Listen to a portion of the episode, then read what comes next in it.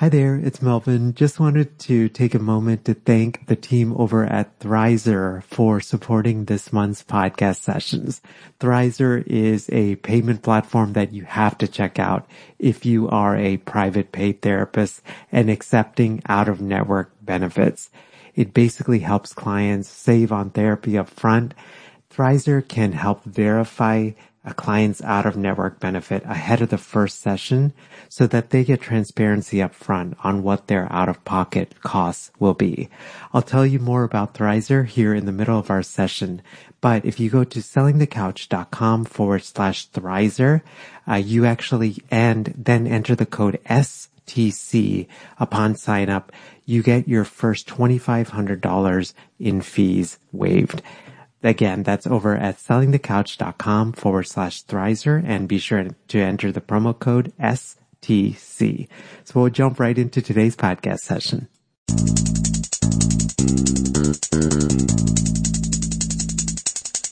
Hello, hello. Welcome to session 88 of Selling the Couch. Hope you're having a wonderful day and a wonderful week. Thank you so much for taking the time to listen to today's podcast episode. So in today's session, we are covering email and the intersection of email and HIPAA compliance. More specifically, what are some of the things that we should consider if we are going to correspond with potential clients and our clients over email? My guest is Roy Huggins from PersonCenteredTech.com. Roy and I have connected in the Selling the Couch community. Roy is one of the biggest experts in our field when it comes to this intersection of technology and safety, security, and HIPAA compliance. Before we get to today's session, I tell you a little bit more. I just wanted to thank the folks at Brighter Vision for supporting this month's podcast. Brighter Vision is a company that works with private practitioners to create absolutely stunning websites. You can find more information about the good work that they do at sellingthecouch.com forward slash brighter vision, all one word. And uh, that gives you 30 days off your first, um, it gives you 30 days um, absolutely free. So in today's session, we're going to cover a number of things. The first is what in the world is HIPAA compliant email and why is it so important? We're, then we're going to dive really deep into the practical side of this. What are some of the things that you should be looking for when it comes to HIPAA compliant security for email? And um, if you're going to be corresponding with clients over email. So let's get right to it. Here is my conversation with Roy Huggins from PersonCenteredTech.com. Hi, Roy. Welcome to Selling the Couch. Hey, Melvin. It's great to be here. Thanks for having me. Yeah, it's finally nice to connect. We've connected over Facebook, and now we're mm-hmm. actually talking live in person. Yes, I've been looking forward to this for a couple weeks. Whenever I was thinking about reaching out to you, I was like, man, Roy's such a wealth of knowledge. What do I focus on? yeah. I know that like concept of email and being mm. HIPAA compliant with email has come up a lot of times, like right, in the community, right. just among colleagues. And so I thought that's a great place to start. So I'm looking forward to us talking about email and HIPAA compliance and how to stay secure. Sure. Yeah, sounds good. Should so, I just jump in? Of course. So one of the things we were talking about this term HIPAA, right? Like, what exactly does that mean, and mm. how does that relate to email?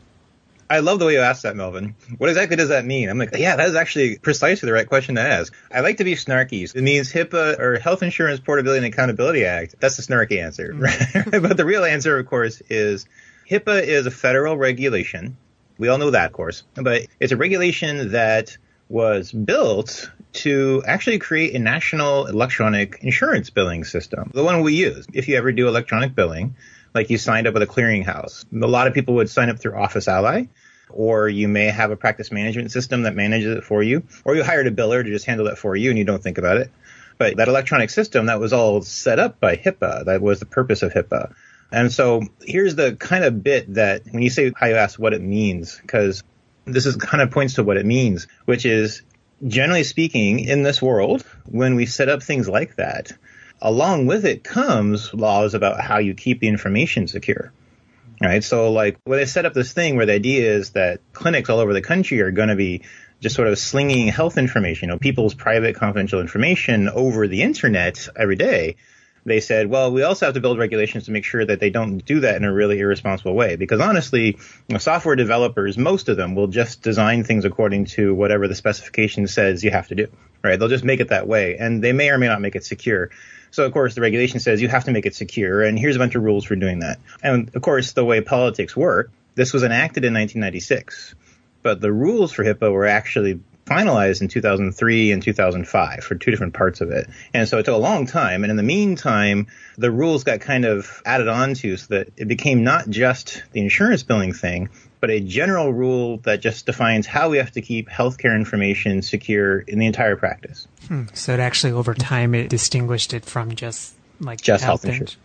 Yeah, that's right. That's what happened. Like basically, it started as an act, and the act, like most acts, usually they don't say here's what the rule is. They say they designate some office that's going to be in charge of it, and they say that office has to now go make rules that tell people how to do this. Now you got to make a rule that tells people how to do that, and you got to make a rule that tells people how to do this other thing. And so then over the, the years, they make those rules, and then that's actually what we call HIPAA, is those rules that they finalized, 2003, 2005. That's so. I just a random question. So if you're not working with an insurance provider, it sounds like then HIPAA mm-hmm. is still applicable yeah. because it's oh.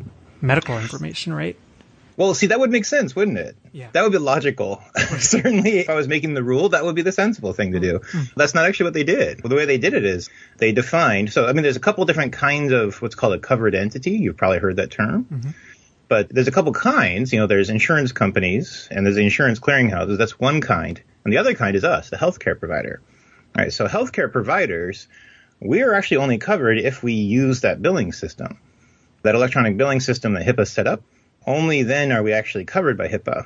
Right. If you've never used that, then you're probably not covered by HIPAA. You're not a covered entity, even though HIPAA's rules apply to your entire practice. That's so interesting. So it actually has to go through that that medium, right? The yes. clearinghouse. Yep, that's right. That's exactly it. That's it. And it's really weird. yeah, I'm like don't try to like wrap my brain around it, but yeah, right. it doesn't make the most logical sense. I can the way you explained it makes sense, but like logically, it doesn't make the most sense. Exactly. Yeah. Basically, it's like, well, we've got these rules that cover your entire life, but you only start actually having to follow those rules if you walk over to this building over here and flip this switch. Mm-hmm. And we're like, okay, maybe I won't flip that switch, right? like, well, but you can get more customers in your practice if you flip that switch. That's kind of how that goes, right? But this is actually an important conversation to have because whether you're a HIPAA covered entity or not, it doesn't necessarily define whether you need to do all this security stuff. I mean, there's always the issue of just are you taking care of your clients? And so this is one of my policies I have when I discuss legal ethical issues. I've decided about a month ago I'm going to start doing this every single time. I'm going to talk about how it can be a liability for you because that's what I get asked about a lot. So I'm going to talk about that. But every time I talk about a legal ethical issue, I'm going to talk about the other side, which is how it can be a harm to your clients. Right? I realize if I don't do that, people they get too liability brained and when we get liability brained, we just start acting out of fear and things go south really fast. Mm. So like the thing I want to emphasize is that I may have just told people something they didn't know. They may suddenly realize, oh my God, I'm not legally required to comply with HIPAA because I've never touched electronic insurance billing. So at that point, I go, okay, great. There's good news there, right? If you don't have to follow the federal law, there's actually a lot of things that change. However, the thing you want to consider is that many of us see just the general concept of keeping our electronic information confidential. Mm. Like people will call that the HIPAA stuff. I've actually had a lot of people describe it to me that way. Oh, the HIPAA stuff. I'm like, okay, which HIPAA stuff are you talking about? Just to be sure. There's a lot of stuff. And they say things like securing my computer or putting passcodes on my phone. And I'm like, well, do you have information about your clients on your computer or on your phone? And they say, yes. And I say, well, isn't that the ethics stuff? I mean, basically, I mean, it's kind of like put your locked file cabinet in a locked room, right? If it was paper, but you're saying you wouldn't do that if it's electronic because it's the HIPAA stuff. Sorry to sound very little pejorative there. Don't mean to. no, right? I think the key thing I'm I'm hearing is I think a lot of times we as clinicians can come from a perspective of how do I minimize liability, but it's yeah. equally important to think about the perspective of our clients and what are we doing to protect them. Right. Absolutely. And that is actually where I come from. That's where I started all of this. And so for me, generally when I do education and training, I will always tell people what HIPAA's quirks and how to work with it because it's really important. But also just usually when I'm talking about security, I'm coming from the perspective of how do you make sure that you're not going to have some messy situation where clients feel harmed, whether they are or not, right? Right. Which can bring us to email. Yeah. no, I, well, that man, you read my mind. So, yeah, I figured. Yeah, which I wanted to talk about this because in the context of email, so one is, and maybe it's just start this broad, but why is something like, I don't know the term we want to use. Do we want to use HIPAA compliant? HIPAA secure. That's okay. the thing that we're doing these days. HIPAA okay. secure. So yeah. I'm going to go with the lingo here. So why is yeah. HIPAA secure email so important? So it's especially important because email is actually like pre-internet. The whole concept of email is primordial. The first email was credited in like the 1960s. And remember, the internet was essentially developed in the 70s. And it was not designed to be a secure way of communicating. The last time the email protocol, yeah, I used to be a programmer, right? So we use protocols to make things. The email protocol was last updated in the early 80s. There was an update made so you, you can attach files to emails. So thank goodness, that was great. Right. But uh, that's the last time it was updated. Hmm. So now, I like to say this jokingly, but it's also kind of true. We didn't really invent internet security until like 2000, right? Before the 90s, maybe, right? We really didn't care. And then suddenly we cared a lot because everyone's using their credit cards. And so email was not updated to accommodate that. So email in its basic form, when you're just using email, it doesn't do anything to protect its contents, the confidentiality of its contents. Right? So like if I send an email across the internet, it is the internet's a big open network. This is one of those things I think we all need to be able to conceptualize is what happens when you send something over the internet. Because uh, we have a tendency to conceptualize the internet as a thing that's just sort of like a teleportation machine, like a transporter from Star Trek. Like I click the send button and it transports over there. And it's because it's invisible. You can't see it. So the way the internet actually works is imagine that I wanted to write a letter and send it to a friend in Miami. I'm in Portland, Oregon, so I'm on the other side of the country from Miami, right? And I want to send it to Miami. I could give it to the postal service and they would take it there directly. Instead, I'm going to do a little trick. I'm going to walk out to the street and I'm going to start asking people, are you heading southeasterly? Anybody's heading southeasterly? And if I find somebody, I'll say, can you just take this letter as far southeast as you're going? And then when you're not going southeast anymore, can you hand it to somebody else who is going southeast? And like, can you just sort of do that chain until it gets to the address that's written on this envelope? And they say, okay. And they just take it to the next guy and they take it to the next guy. And it just sort of slowly works its way across the United States until it gets to Miami, Florida. Hmm. Right? The internet works like that. That's how the internet works. And it uses various computers that different telecommunication companies usually set up in order to be part of the internet. Mm. So what happens there, what that means is once I hand off that letter to the first person, I don't know what happens to it next. Right. right? That's the key. But it does find its way there most likely. The internet, by the way, is more reliable than the system I just described, but it is similar to that. So when I hand off an email, it's going to find its way through this Rube Goldberg machine of different computers and wires and strings with cans and things like that until it gets to where it's going. And in the meantime, it's going to pass through a lot of hands. And so because the email doesn't protect its confidentiality at all, any of those hands can see what's in the email. Think of an email like sending a postcard, but you don't send it to the postal service. You send it through Roy's little special, hey, are you going this direction service. Right. So the concern really is that exchange that happens when you send the email there really, quite honestly, is also the concern of what happens when your client has the email and it's sitting in their, their email service. Their email service is going to be a computer somewhere that's owned by the company that provides their email. So they have an account. And so now the email is sitting in one place. We call it at rest. What's in the, that client's life, right? Often abusers will force their targets of the abuse to give them their email passwords or to show them their email or things like that. That, of course, is true of anything. I'm not trying to say that's a particular vulnerability of email, but it's the other part of the vulnerability we need to think about when we're using these kinds of communications. Like what's going on in the client's life? What are the risks to their confidentiality if I use any of this tech to talk to them? For me, the vast majority of my clients have supportive, loving home environments, but that's not really a risk for them. Some of them, though, have employers who do watch their email, right? So they may work for a big company and if I email them at their company address, then their employer will see that email. And so they don't want their employers to know they're in therapy. Mm-hmm. So we don't use that address. I mean, it's a simple fix, right? It's not a big deal. It's just like, oh, so we don't use that address. We use a different address. It's really easy, but we have to have that awareness that that's what's going on in order to make that decision. Right? It's a collaborative decision of when I talk to the client about it, they go, "Oh, I don't want my employer to see this. Maybe I should use my Gmail account." Yeah, that's a good idea. Part of it, I think, is being very proactive. Yeah. Well, which brings, I think, to the next question I had is, I think when we're thinking about email and just corresponding over email, there's like certain myths, right? We have. Yeah. So what would you just thinking about the scenarios that you've encountered, the situations you've dealt with, what would you say are kind of the, the top three myths that clinicians believe about Hmm. communicating through email with oh, clients? Oh man. Okay. Well, all right. Not to put you on the spot or anything. yeah, I'm like top three myths. I'm like, oh man, I can just think of a million things to talk about. I think one is it's not really a myth because it's not a story we tell each other, but it's a story we tell ourselves.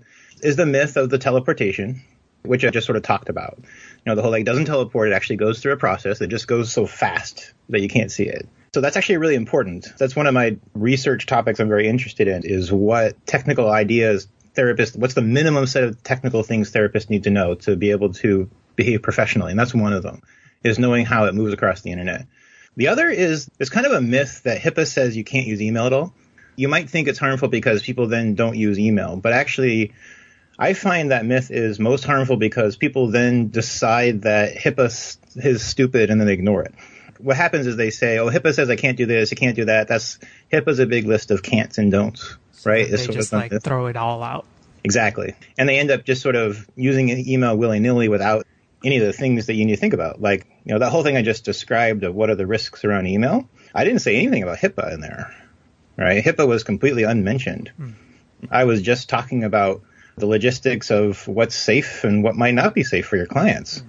Right. And so at that point, if you're throwing out HIPAA because it seems like a big list of can'ts and don'ts, then you may throw out with that all those considerations and then your client ends up harmed. So like the thing that a big myth that seems very important to me is this idea of HIPAA says you absolutely can't use email, which is not true. Third myth is very technical. It has to do with encryption. Right? So like encryption uh, these days, everyone's heard the word. I've been doing this training thing for about five years, and every time I do a training, I ask people, do you feel like you know what encryption is? And when I started, I got like three hands out of 50. These days, about half people raise their hands. That's really good progress. I'm really glad about that. People feel like they know what encryption is now. A myth that comes up though is that we hear the word encryption as a synonym for secure, right? We just hear encryption is security. They're the same thing. Encryption is just one very, very useful tool that protects confidentiality. So, for example, those emails, like if I hand them off to the bucket brigade of people who are going to carry it across the country for me, if I scramble the letter first, if I write it in some sort of scrambled code, then all the people whose hands it passes through, sure, they could read it, but it's in a big scrambled code. They have no idea what it says. Mm-hmm. Right. And that's encryption. Encryption protects confidentiality. And so there's a myth that if encryption is involved in your email, that means it's fully secure. That there's nothing about it that you need to do or that HIPAA is going to be okay with it because encryption is somehow involved. Does, does that make sense? Yeah, it does. I think so. Just like the process, or just the fact that encryption exists, does not Yeah. necessarily make it secure, right? That is precisely it. That's right. And the reason why that's important is like not that encryption isn't amazing because it is. Encryption is super amazing. But because like for example, when I go connect to my Google account, my web browser tells me your connection is secure. You have an encrypted connection to Google. Like it tells me that, right? And it's true because Google does that. Like all their websites, whenever you connect to them, they use an encrypted connection. And so the challenge there is that we'll look at that and go, oh, it's encrypted. Great, it's encrypted email. And I'm like, well, it's not encrypted email. It's just when you connect to Google so that you and Google can like write an email together, then your connection with Google is encrypted. The thing is, after you write your email, Google then turns around and sends your email. And whether they send it with encryption or not is a whole other issue. Now, actually, Google, I, maybe I shouldn't have picked Google because Google is actually one of the people who will do its best to use encryption when it sends your email. But it can't always do so because the other side has to also be ready to take encryption. So, like, that can bring us next to the topic of what kind of email services do you need? Switch, which is man, you're uh, reading my mind. So, Yeah. in general, two-parter. So, what features should clinician look for? Should they consider when looking for encrypted email service providers? And then, more specifically, like if you have, and not at all, like as you're comfortable, like if you have like specific recommendations on ones that generally recommend. Oh yeah, okay, I got this, man. Okay, so like the uh, there's a couple considerations. One is so you have a provider of a service. And so I'm going to use a little analogy that, that I like to use to describe this. Imagine, Melvin, if in your building you had a guy named Sam and he runs Sam's Fax Emporium. And so his service, the way it works is instead of you having your own fax machine, you just hire Sam to use his fax machines. And what happens is when you need to receive a fax, people send it to Sam. Sam gets your fax, takes it out, puts it in an envelope, and then brings it to you. Right? Or if you need to send a fax, you go over to Sam, give him you know, the paper that you need to fax, and then he faxes it for you.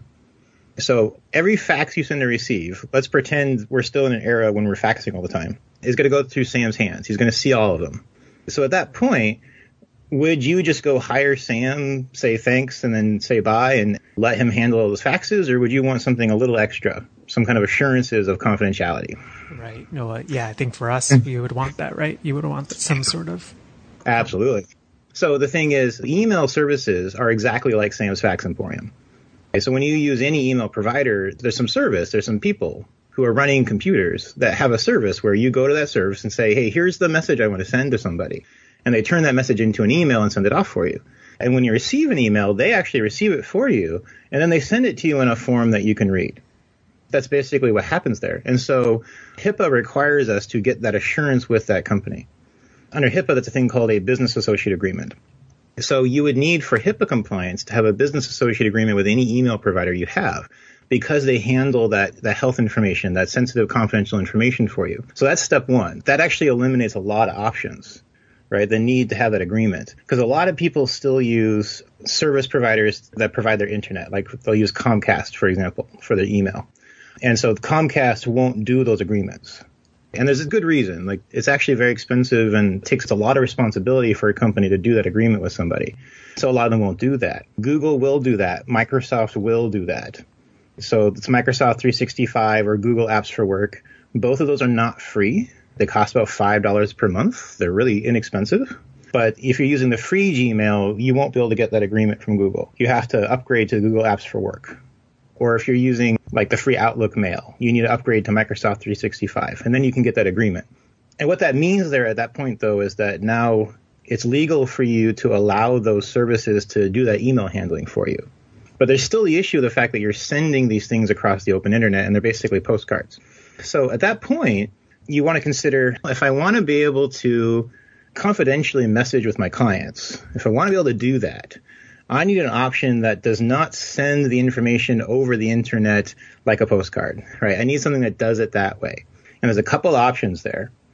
You can get an add-on for Google or an add-on for Microsoft that allows you to do what's called secure messaging, which is a lot of times people call secure messaging encrypted email they're kind of synonyms these days encrypted email and secure messaging. I'm going to get technical and say they're not actually the same thing, but I'm kind of just being nerdy.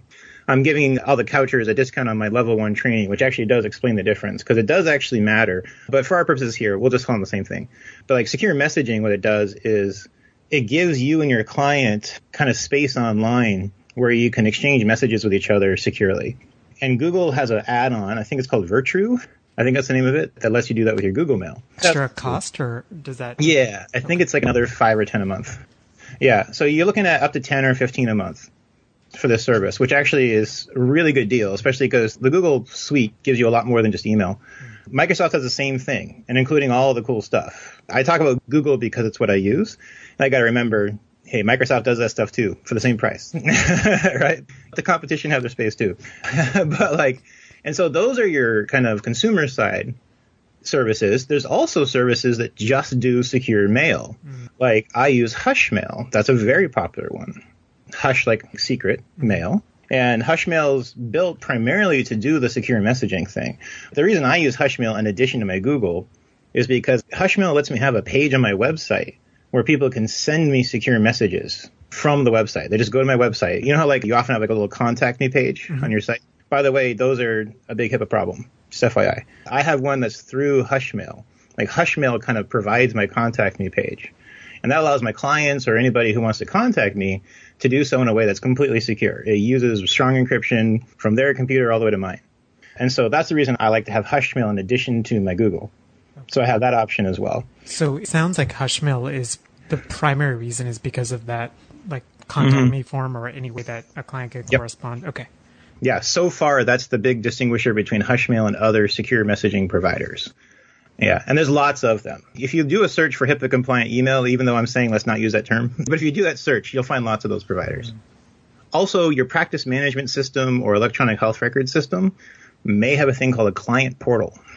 And that's a place where clients can log in. And one of the main purposes of those is to make it easier for you to release records to them, which is a HIPAA requirement. So it's becoming very common to have these on the practice management systems. But the other thing it can do is allow you guys to securely talk to each other, kind of like Hushmail does. So if your practice management software includes something like that, do you need both Hushmail and the practice management software? No, in that case you wouldn't, unless you want that secure contact me page. That's the one thing Hushmail does that I haven't seen elsewhere. Okay. But I know some of the practice management system providers are, are looking to add that for that reason. Got it.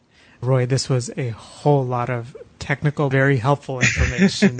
yeah. Thank you so much for doing this. I feel like I've learned a lot. I didn't, I think I, I thought I had somewhat of an understanding, but I think you've definitely like, even just this contact me form, like I, mm-hmm. I never knew that, you know, never even thought about it, but.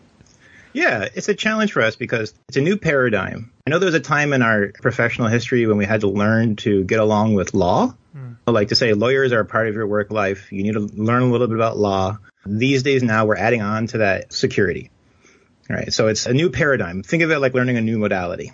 Awesome. Roy, what are some of the best ways that folks can get in touch with you? And I know that yeah. you had this awesome discount for listeners. So thank you so much for doing that.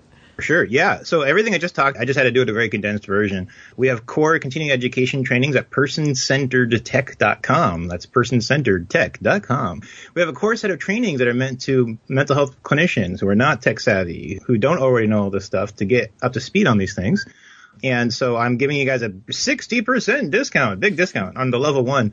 The level one talks about communications, the email, texting, video. It talks about, you know, using the internet with clients. And basically everything I just explained is explained much more slowly and with diagrams and cool presentations, along with a lot of other ethical and legal information. So go to personcenteredtech.com slash coucher you just click a button, you get your 60% discount. It'll be fantastic. It's a three continuing education hours. Oh, awesome. Thank you so yeah. much, Roy. Yeah, sure. Yeah, I feel like I learned a lot. And so I'm looking right. forward to like yeah. when, when folks hear this conversation and just, I know it's going to drive a lot of conversation and a lot of discussion. So thank you Good. again. Yeah, thank you, sir. Thanks for having me. Hi there. Hope you enjoyed my conversation with Roy. I know that was a lot of information and I encourage you to listen to this session one more time if you need to or a couple of more times, whatever is easier and uh, most beneficial for you. I was just thinking about some of the things that I took away and I think, and I alluded to this in the interview, but I had never thought about that contact me section of a website. So it could usually be on your menu for clients to be able to touch base with you. If they're using, if that contact me goes to an email address, which it usually does, then one of the things that I just never thought is that's not HIPAA secure. I mean, it makes sense when Roy mentioned it, but I just never thought about it. And I, we are actually in the process of building out my private practice website at melvinvarghese.com. And uh, it's just something that I want to be aware of and make sure that I'm doing it uh, the right way. Roy mentioned and gave a really generous discount to his uh, beginning level course. And you can again find that at personcenteredtech.com forward slash coucher. And that's C-O-U-C-H-E-R. I love these names that we're coming up with for our community. Coucher is such a cool name. Roy, thank you again for uh, providing that for our community. If you'd like to continue this conversation on email and what email platforms to use, please join us in the Selling the Couch community at sellingthecouch.com forward slash community. Show notes to today's episode can be found at sellingthecouch.com forward slash session and the number eight eight. I know that Roy mentioned a number of resources and a number of points. You can find summaries to all of that. Last but not least, just wanted to thank the awesome folks over at Brighter Vision. As I have corresponded and as I've talked with private practitioners, uh, there are just so many pieces to juggle when it comes to private practice. And the website is such an important part of private practice, but it can be something that is almost can feel like another task. If you're just at a point where you're ready to outsource some of that work, especially your website, and just use someone that has an outstanding reputation in our community and they know uh, what languaging connects with clients, please check them out at sellingthecouch.com forward slash brighter vision. And that gives you 30 days absolutely free. And just one last announcement. The podcasting workshops that I've been hosting for the past couple of months, we've got one coming up here in August. And you can find more information at sellingthecouch.com forward slash podcasting workshop. This is just a wonderful opportunity if you're thinking about launching a podcast or if you've already launched and just um, have questions. It's a wonderful opportunity just to learn about some of the things like gear and software all the way to how do you use podcasting to grow out your practice and really start to scale your business, whether you want to go into certain things like creating an ebook or creating courses or speaking. How can you use podcast as a way to leverage that medium in order to share your message with the world? I like to keep these very informal but really high quality. I do not like signing up for webinars where someone teaches for like a couple of minutes and then it's like a pitch fest where they're just sharing product after product. I am very, I like to take a different approach. I like to just teach, go really deep and leave a lot of time for your questions. Again, you can find that at sellingthecouch.com forward slash podcasting workshop. Have a wonderful rest of your week and take good care. Bye. Thanks for listening to the Selling the Couch podcast. For more great content and to stay up to date, visit www.sellingthecouch.com.